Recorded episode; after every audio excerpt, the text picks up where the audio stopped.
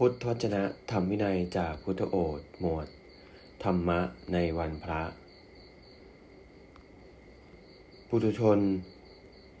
ผู้ไม่ได้ยินได้ฟังทั้งที่ตัวเองเป็นผู้มีความแก่ธรรมดา ไม่ร่วงพ้นความแก่ไปได้ แต่คั้นเห็นคนอื่นแก่ก็นึกอิจนาละอาใจสะอิดสะเอียน ไม่นึกถึงตัวเองเสียเลย ถึงเราก็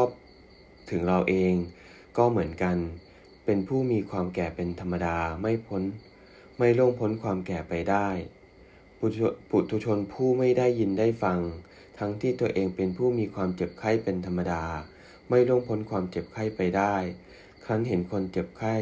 ก็นึกอิจนาละอาใจสะอิดสะเอียน ไม่นึกถึง ตัวเองเสียเลย ถึงเราเองก็เหมือนกันมีความเจ็บไข้เป็นธรรมดา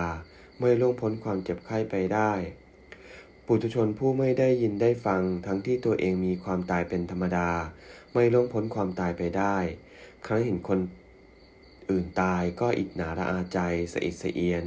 ไม่นึกถึงตัวเองเสียเลย ถึงเราเองก็เหมือนกัน เป็นผู้มีความตายเป็นธรรมดาไม่ล่วงพ้นความตายไปได้ สัตว์ทั้งหลายย่อมมีความแก่เป็นธรรมดา มีความเจ็บไข้เป็นธรรมดา มีความตายเป็นธรรมดา สัตว์ทั้งหลายย่อมเป็นไปตามธรรมดา เอวัง